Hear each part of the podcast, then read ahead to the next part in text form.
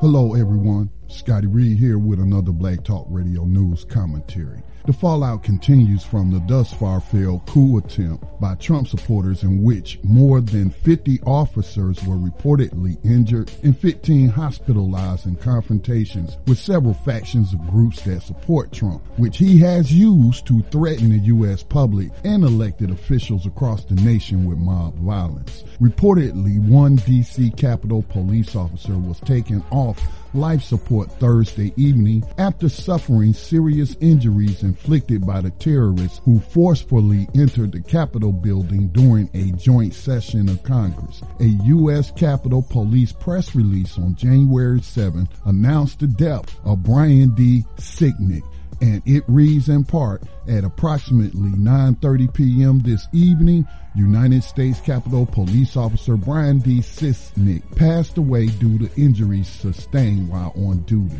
Officer Sicknick was responding to the riots on Wednesday, January 6, 2021, at the U.S. Capitol and was injured while physically engaging with protesters.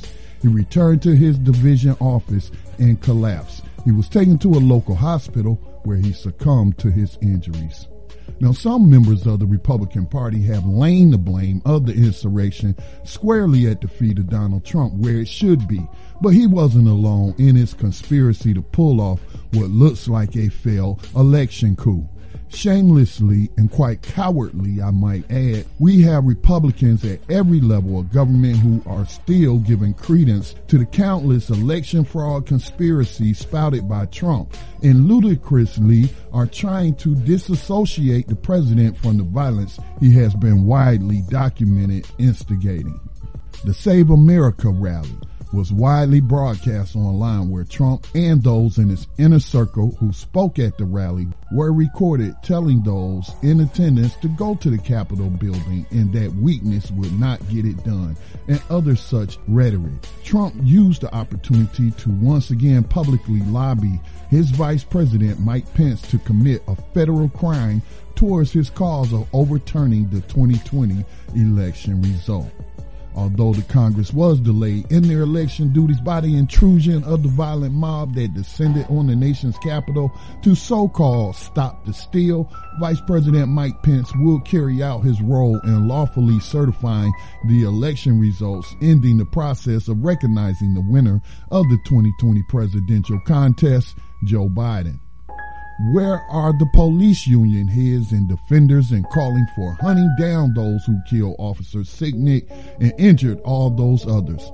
Why are they not calling for the perpetrators to be hunted down, trapped, and burned alive like those Leos did when they hunted down and murdered Christopher Dorner, a former U.S. veteran and cop who waged war on what he called a corrupt Los Angeles Police Department?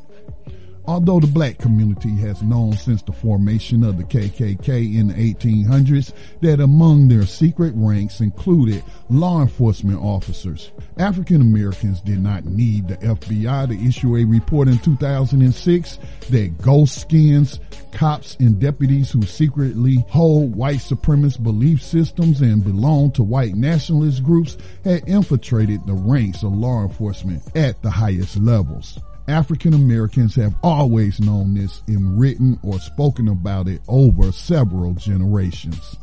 I believe the Biden administration and the U.S. Congress should declassify that Bush-era FBI report and publish it unredacted and include it in any congressional hearings that may arise from the security collapse in the Capitol. What I believe should happen is a lot different from what will happen, and if history is any guide, the Biden administration, like all previous administrations, including the Obama administration, will continue to be soft on white people committing acts of insurrection, terrorism, and treason, and that's why we will still have hundreds of Confederate monuments adorning public spaces being maintained by the state and or county governments using U.S. citizens' tax dollars.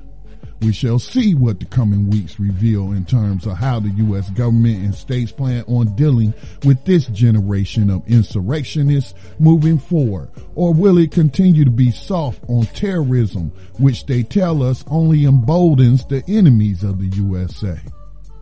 This has been Scotty Reed with a BTR News commentary, asking you to support my work through the Black Talk Media Project with a tax-deductible donation today. Please share and subscribe to this free podcast and many others offered to the public on the Black Talk Radio Network.